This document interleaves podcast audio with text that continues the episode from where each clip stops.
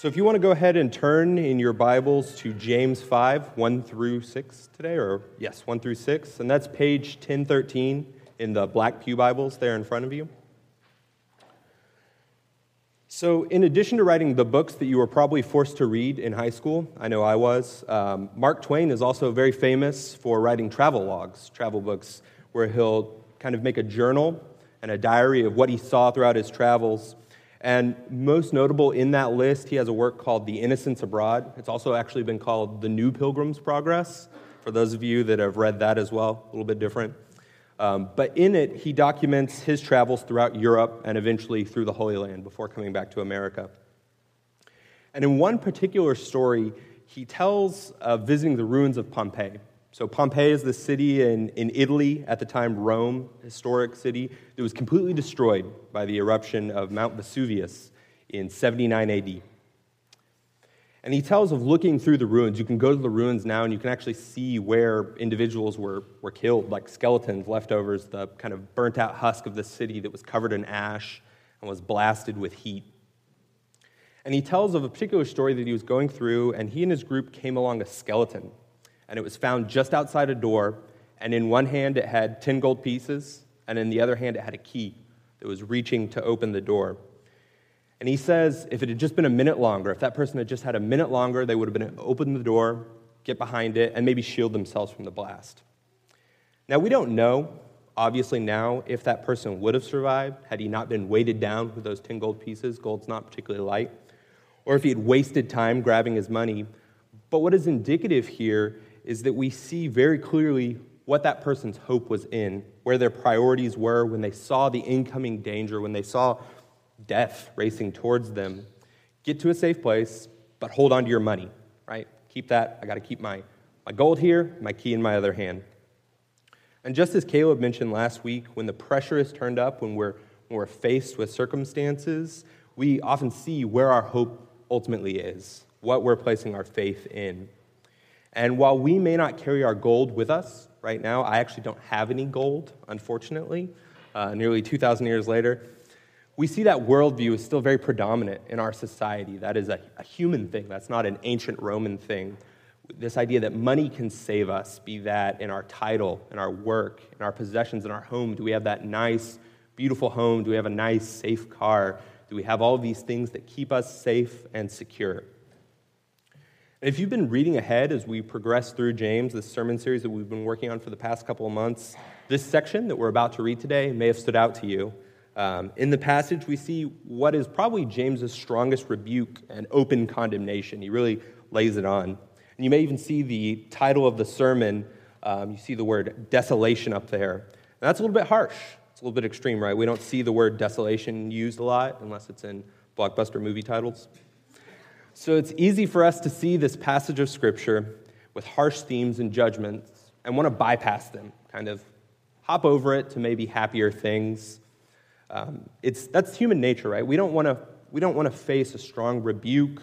We don't want to be forced to consider our failings. We don't want to be lectured. Those are things we don't want. By nature, we're desirous of flattery, or if we, if we do have to face rebuke, criticism, we want it to be as mild as possible, right? Just that nice little constructive criticism towards the end. Uh, that's not how Scripture is written. That's not how, as we look across the totality of Scripture, that's not what's included. And that could be in the fiery furnace with weeping and gnashing of teeth that we see in Matthew. That could be gloomy chains of darkness in Jude. That could be the coming judgment throughout many Old Testament prophets. All of these things are equally in Scripture, they're there. And it only takes a quick Google search conversely to see massive lists that people have made of you know uplifting encouraging scriptures. And that's not a bad thing. It's not a bad thing to be encouraged. That's a good thing to be encouraged and uplifted by scripture. But on the one hand it's really easy to remember right? I can do all things through him who strengthens me in philippians. A lot of us probably learned that as kids. It's a little harder to want to remember something along the lines of waterless springs, mist driven by a storm. For them, the gloom of utter darkness has been reserved. I don't think I learned that in Awana. Um, but that's still in Scripture, right? That is just as much spirit breathed, God authored as the rest of Scripture. In fact, the Greek word for woe, like woe to you, is used something like 47 times in the New Testament. And most of those are actually Jesus talking. Um, The Savior himself uses that. And likewise, a similar Hebrew phrase is probably used at least 78 times in the Old Testament. This is not a, a one off thing that it's okay for us to let go. This is a recurring and, and present theme in Scripture that we're called to address just as much as we're called to address perhaps the more uplifting or at least at face value encouraging things. But warnings are important. Warnings tell us a lot of things. They tell us what are, what are important, what should we care about. And James uses the strong language that he uses today to highlight the severity of his warning. What I hope we'll see this morning is that godless wealth will bring only condemnation. I'll say that again so it sticks. Godless wealth will bring only condemnation. So let's read. Come now, you rich, weep and howl for the miseries that are coming upon you. Your riches have rotted, and your garments are moth eaten. Your gold and silver have corroded, and their corrosion will be evidence against you and will eat your flesh like fire. You have laid up treasure in the last days. Behold, the wages of the laborers who mowed your field, which you have kept back by fraud, are ca- crying out against you. And the cries of the harvesters have reached the ears of the Lord of hosts. You have lived on the earth in luxury and in self indulgence. You have fattened your hearts in the day of slaughter. You have condemned and murdered the righteous person. He does not resist you. So it's important to note as we look at this how James addresses this particular section. He actually starts off with, You rich, um, as opposed to his usual, My brothers. If we look back throughout all of James, most of the sections he starts off with saying, My brothers. And so it's important to take note of that because that, that indicates that this explicit condemnation that he's giving right now is not directed at his previous audience explicitly, those in the church that he's been writing to to encourage and to strengthen and provide rebuke. Instead, it's written to the wealthy outside it. Likely, these wealthy people that he's speaking to right now are the people who were abusing, oppressing, and persecuting the early Christians that he's writing to encourage and to strengthen. So these are external oppressors that he's writing to. So it's easy in light of that news to say, oh, okay, it's people outside the church, rich men, to just space out or self justify, to ignore the rest of what we have to say. You can say, ha, you know, I'm a Christian, so my wealth and the means by which I got it aren't on trial here. No problem. It's for other people, it's not for me. And just like when we look through Acts, as we did over the past couple of years, if we look in Acts 2 and Acts 4, we can see communal living in the early church. And we're quick to look for that caveat, right? It says they had all things in common. And we want to hear early on in the sermon, just like, well, that was an exception, right? We don't have to share everything. We're not communists. We don't have to do that. That's not normative for the rest of us. And that's true. That's absolutely true that that was a one off circumstance. That's not normative for what we should do. And a similar caveat applies here, right? This was directly written at those outside the church. God will save you independent of your wealth, regardless of your wealth. And if you want a more thorough explanation of that, Caleb did a very good job um, listening, uh, or rather going through the sermon on James 2, 1 through 7, talking about wealth. I'd encourage you to go back and listen to that for a more explicit coverage of that, or rather directed. But I also want you to not so quickly excuse yourself right now, not so quickly grab onto that caveat, look for that excuse. And my point here isn't to make you question your salvation. It's not to make you believe that God hates you if you have money, that God loves you if you're poor, hates you if you're rich. That's not what Scripture teaches. My point here is that we just have to cultivate critical hearts when we come to texts like this. We have to be open to the rebuke that God gives us. We have to question how and why maybe we want those reassurances. Why is it that I'm so eager to look for the, okay, I don't have to share my money? Thank goodness. Because if we genuinely want to rightly understand Scripture, and how God calls us to order our lives, that's a good thing. But if we just want an excuse to hold on to our idols, hold on to our wealth, hold on to the things that culture tells us will save us, that culture tells us are meaningful, that have ultimate value, not just material value, then we have to be very critical as we look through this. And James is not, just because James is not addressing believers here, that doesn't mean that these behaviors, these condemnations and rebukes that he set out, shouldn't serve as a clear warning to us. Uh, it's the same principle that Paul alludes to when he's writing the Corinthians to learn from the idolatry of the Israelites that the first generation after they were taken out of the land of Egypt weren't able to come into the promised land.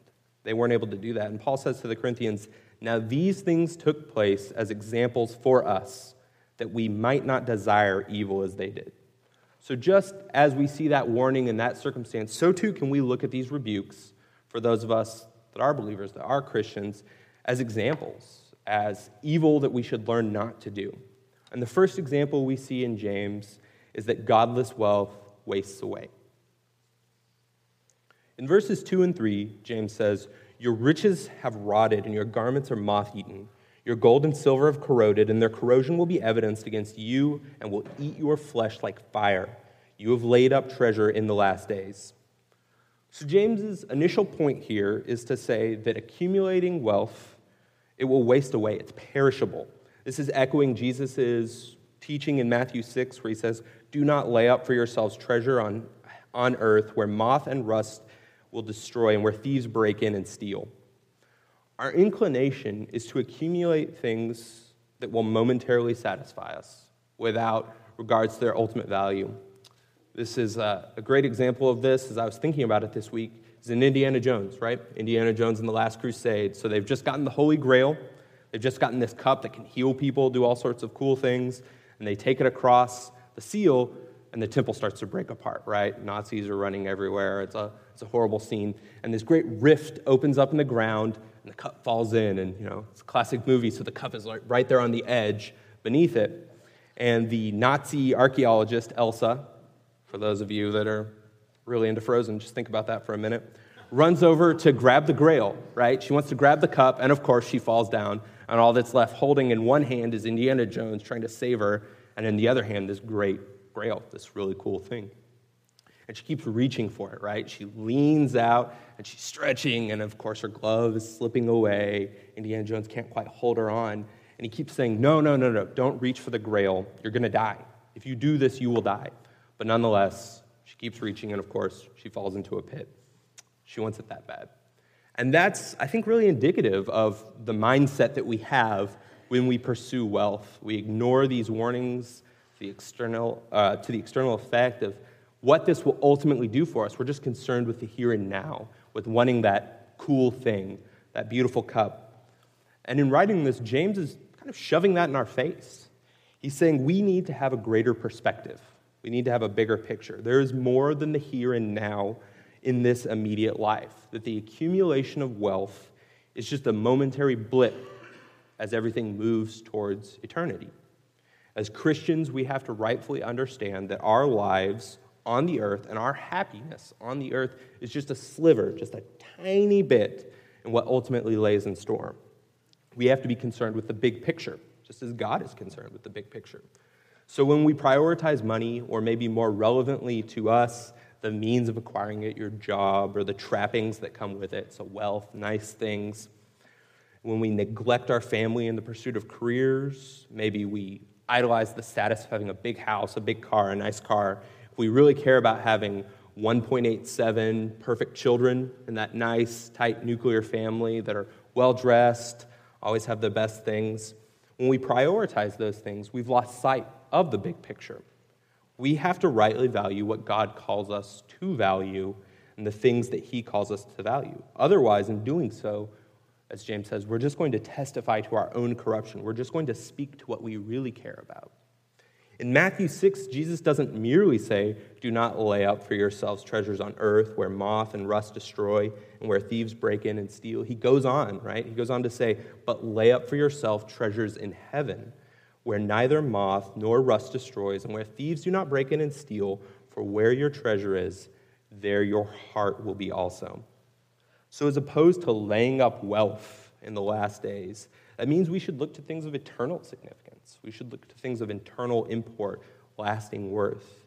For those working, that means rightly understanding working and making money as a means to maybe more significant value and instead of an into itself. We don't work merely to work, merely to gain things.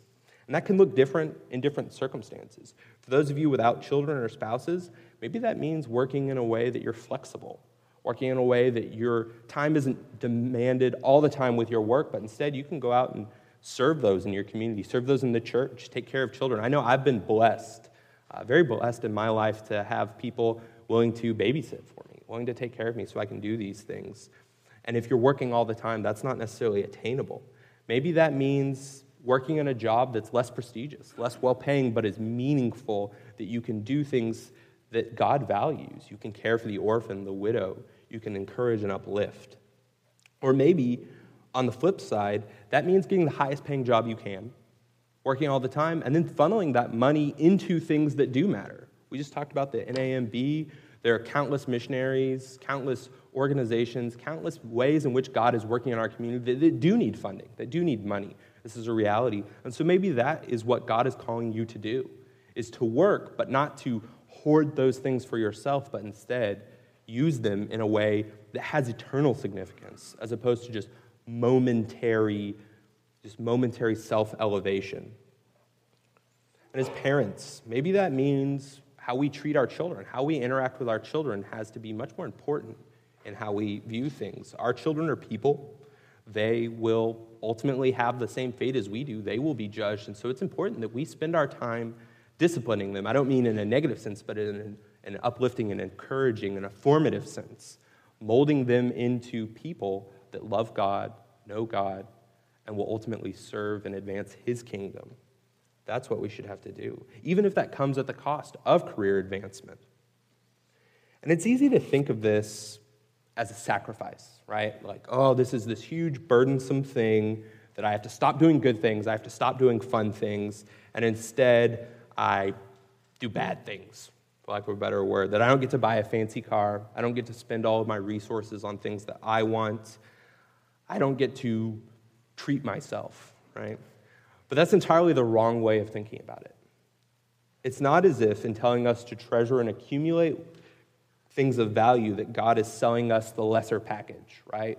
That God is giving us a raw deal. God is not the sneaky parent who tells you that vegetables are just as good as candy, even though you know that's obviously a lie, that's ridiculous. That's not who God is. Rightfully, he, rather, He knows what is truly fulfilling. He knows what will truly satisfy our needs, what will truly satisfy our wants. He doesn't just arbitrarily pick good things like advancing his kingdom, serving others, loving, loving the church, loving your children, and he doesn't arbitrarily pick bad things like keeping all your money or having excessive things. Instead, he acts according to his goodness, right? His omniscience, his mercy, all of his things what God teaches us to value aren't arbitrary commands, but rather the natural outflowing of his nature. So we can be confident in knowing that ultimately they are satisfying. They are good. They are what we should value. They are the big picture that we should have. We must train ourselves to find enjoyment and contentment in doing what God values, not in the fleeting pleasures that we see to be had through drink, food, all of these things. And C.S. Lewis summarizes this quite well in saying, it would seem that our Lord finds our desires not too strong, but too weak. We are half hearted creatures, fooling about with drink and sex and ambition when infinite joy is offered us.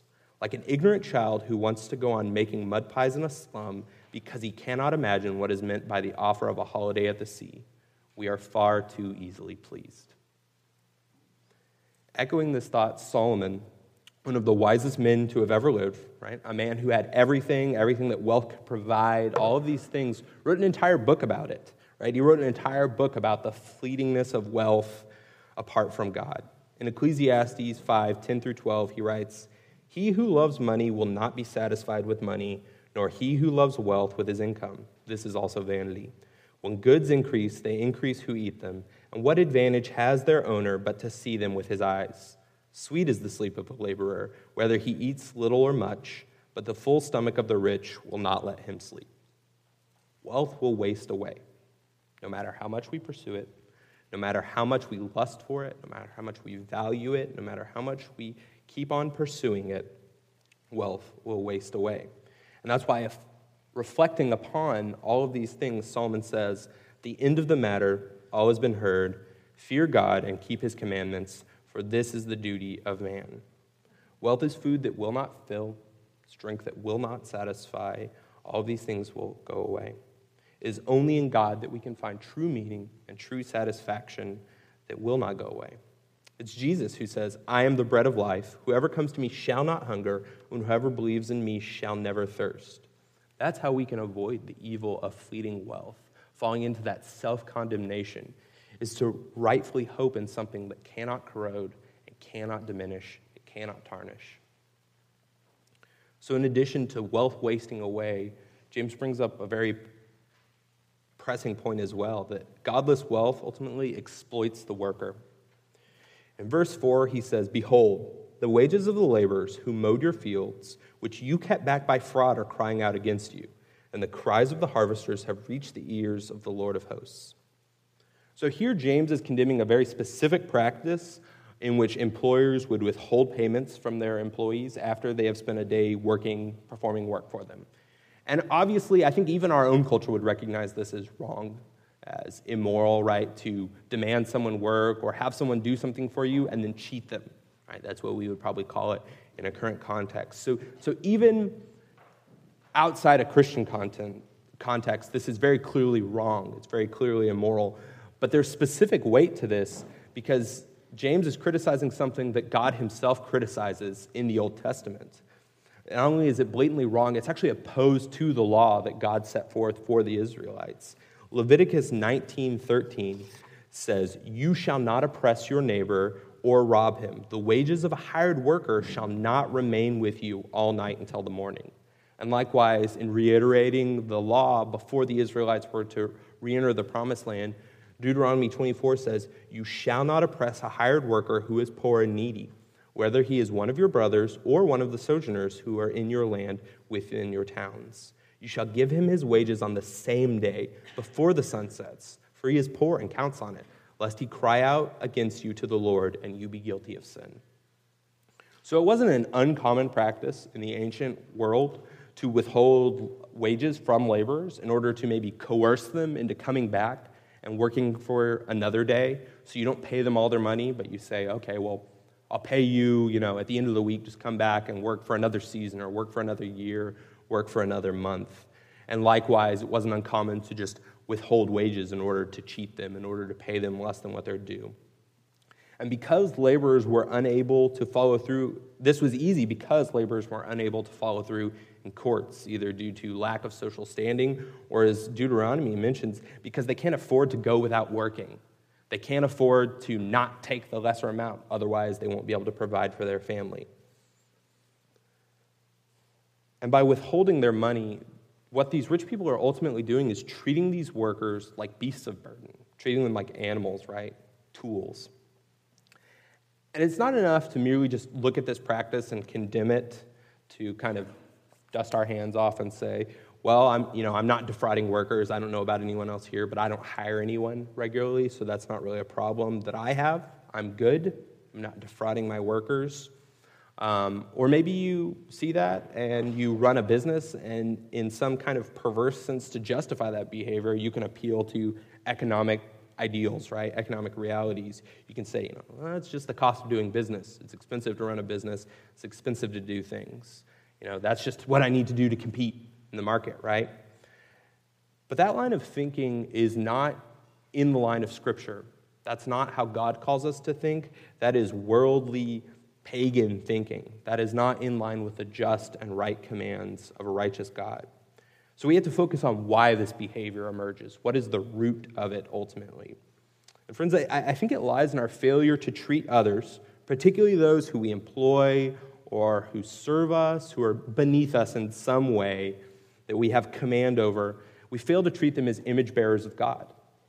It's not coincidence that early, earlier in his letter, James, when talking about using the tongue and how we should tame it, he says we use the tongue to bless our Lord and Father, and with it, we curse people who are made in the likeness of God, the image of God. It's also not happenstance that at the very beginning of the creation story, right? Genesis 1 says, Then God said, Let us make man in our image after our likeness.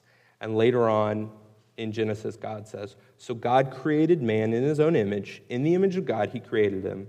Male and female, he created them. So, this is a fundamental aspect of humanity. That's a fundamental characteristic of what we are as people. We are made in the image of God.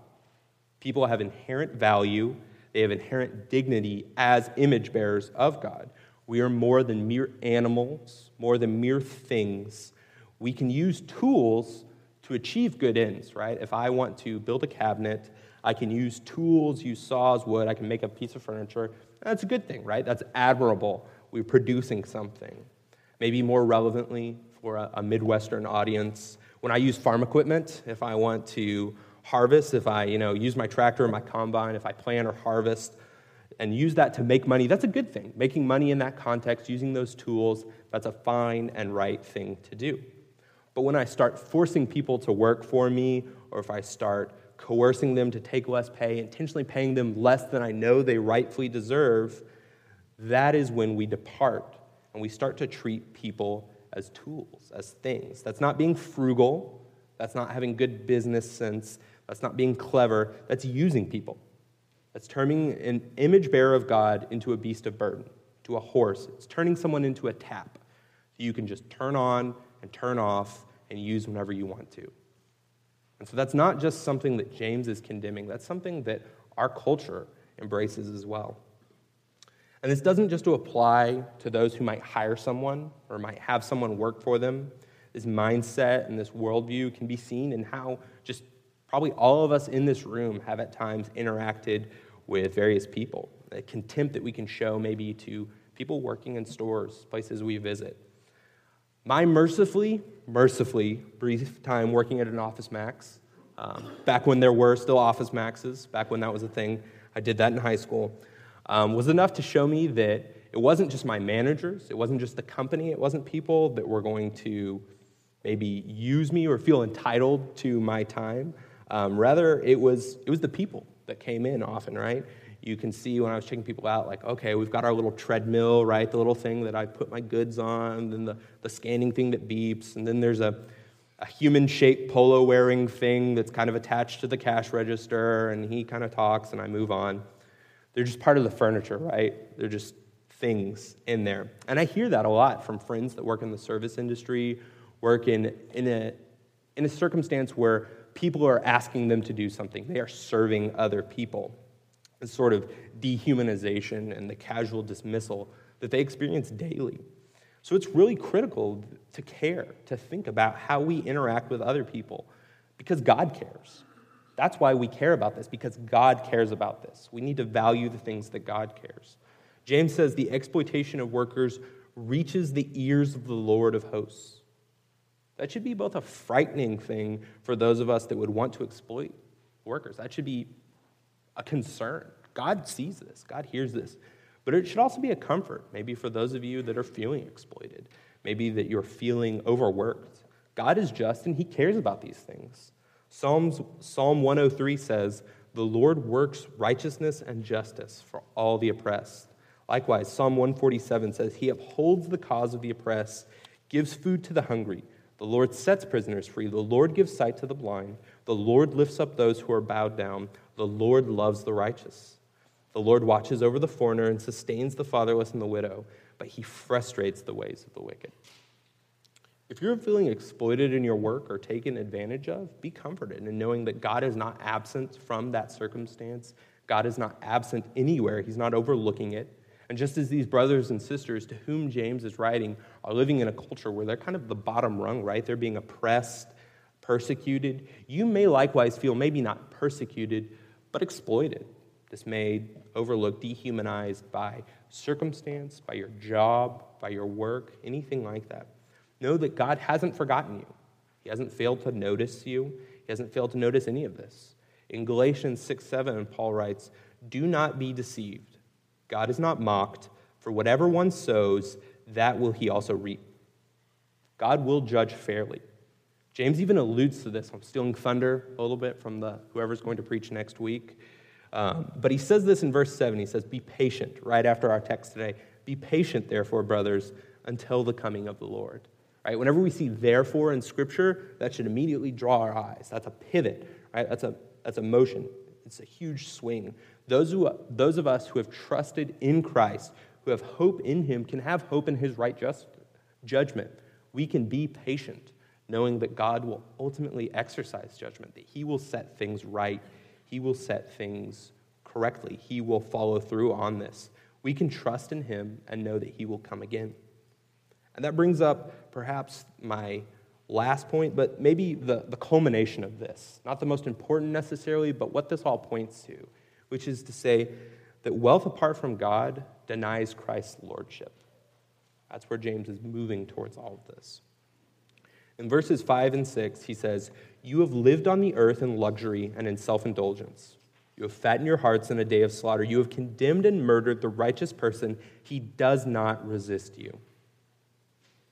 Here, James, at face value, is pointing to the abuse and the murder of a righteous person, right? Maybe the audience to whom he is writing, these believers, would kind of insert themselves into that place. They see their own suffering, that maybe they don't even resist it. They are living in a righteous sense, the abuse and murder of them, the oppressed church. But in writing this, James is doing something that the Old Testament authors do quite frequently, um, maybe not as explicitly. And he's calling back this kind of parallelism that we see in the Bible.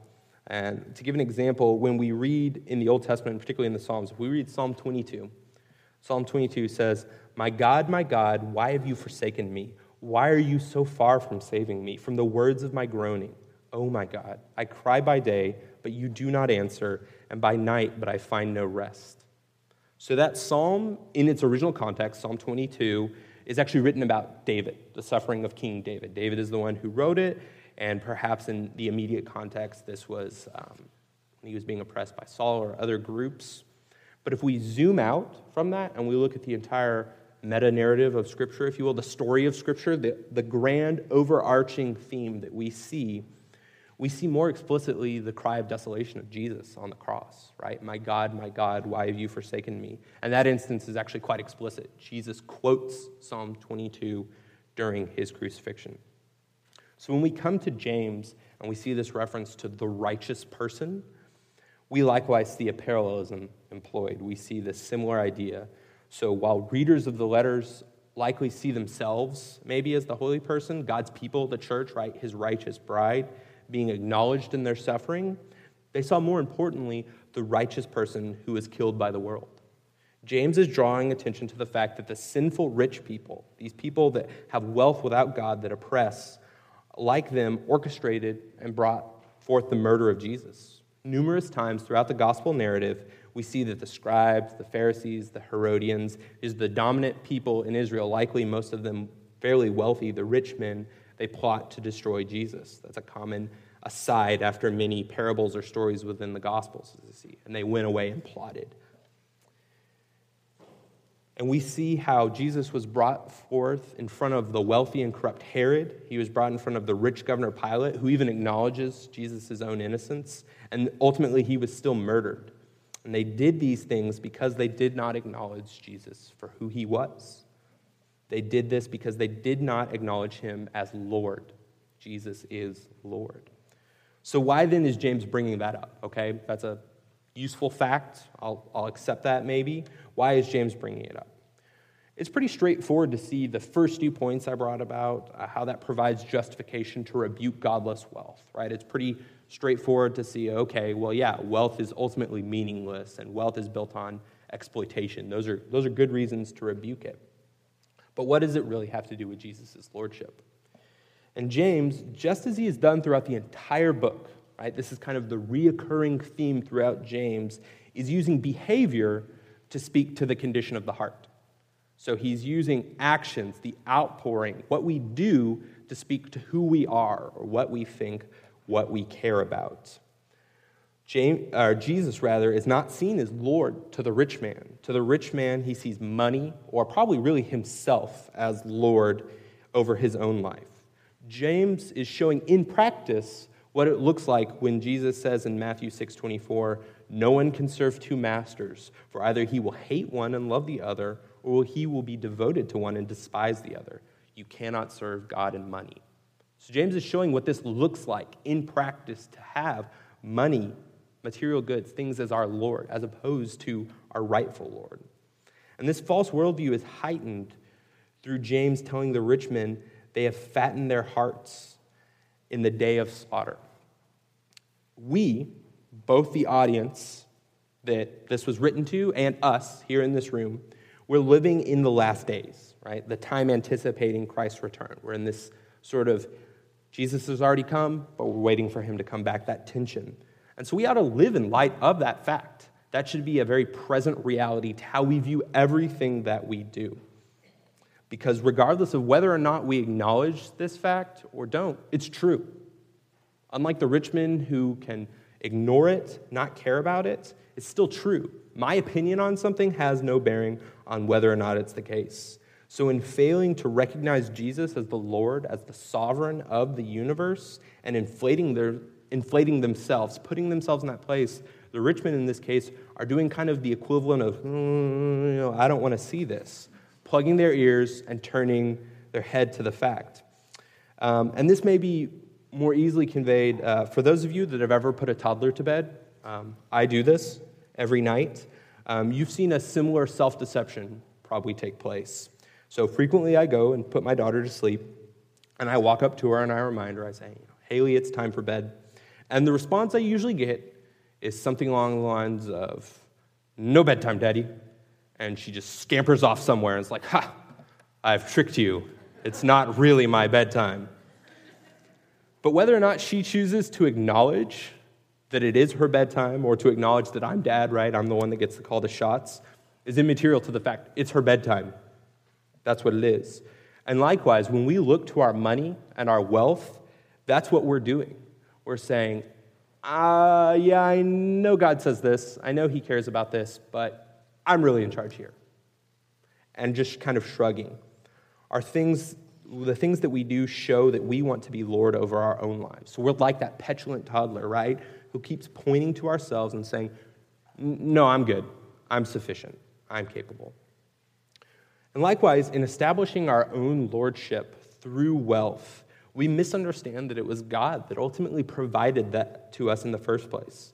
In First Chronicles, David acknowledges God as the source of all provision and wealth. God is our provider, right? He says, Both riches and honor come from you, and you rule over all. In your hand are power and might, and in your hand it is to make great and to give strength to all. It's God who made everything. God made all things through Christ and put Jesus in dominion over them. He is the creator, He is the provider, He is the sustainer of all of this. To claim that we are justified through our wealth or that our wealth is sufficient for us is to usurp Jesus. It's to try to take his place as rightful Lord over all things.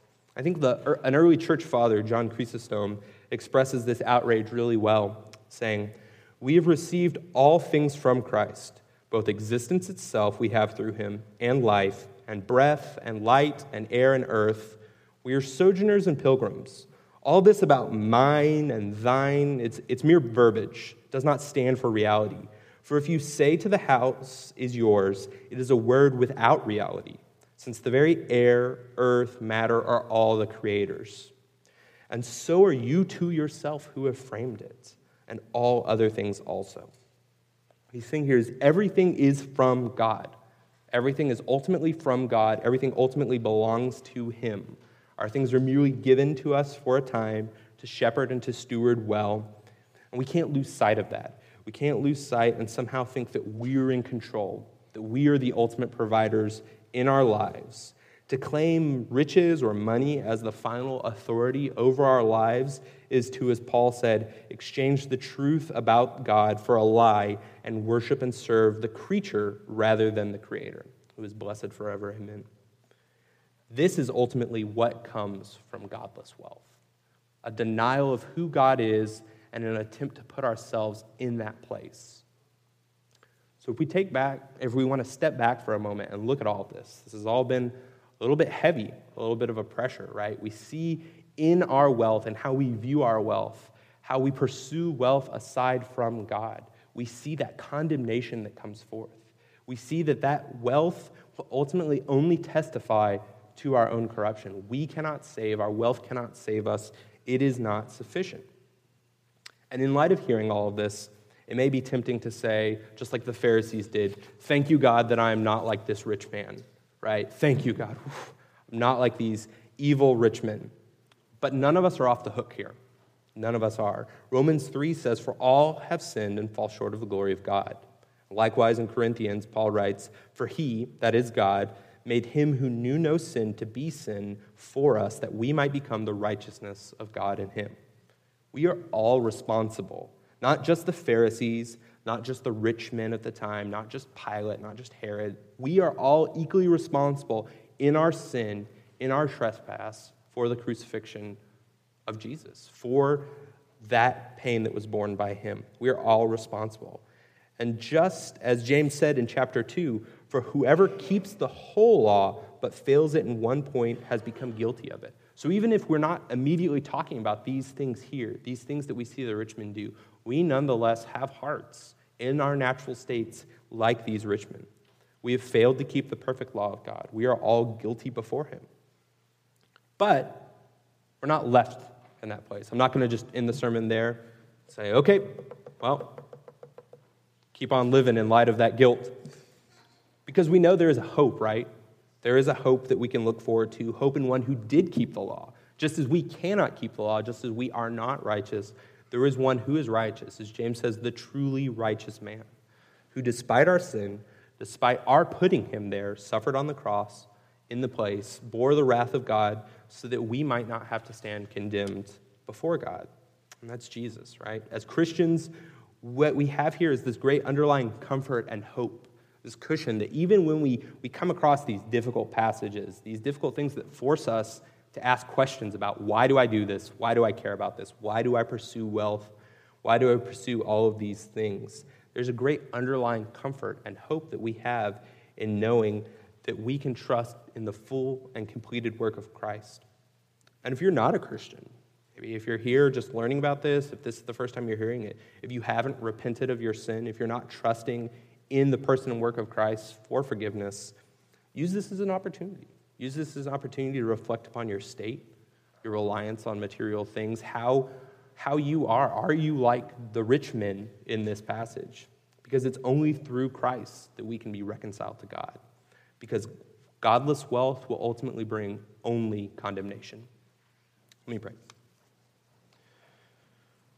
Father, we thank you um, for the opportunity to see in this passage, as, as tough as it may be at times, as, as hard as it may be to hear, that you, you give us a way. You give us a, a way away from our sin, out of our sin in Christ. That you don't leave us to to be persecuted, to be oppressed, or to be the oppressor, that we are both. That you don't leave us in that place, but instead, that in your rich and undeserved mercy, you come to us. I pray that this would be an opportunity for us to, to search our hearts, that we can eagerly and joyfully live in a manner that reflects the worth and the glory of your calling. I pray this in Christ's name.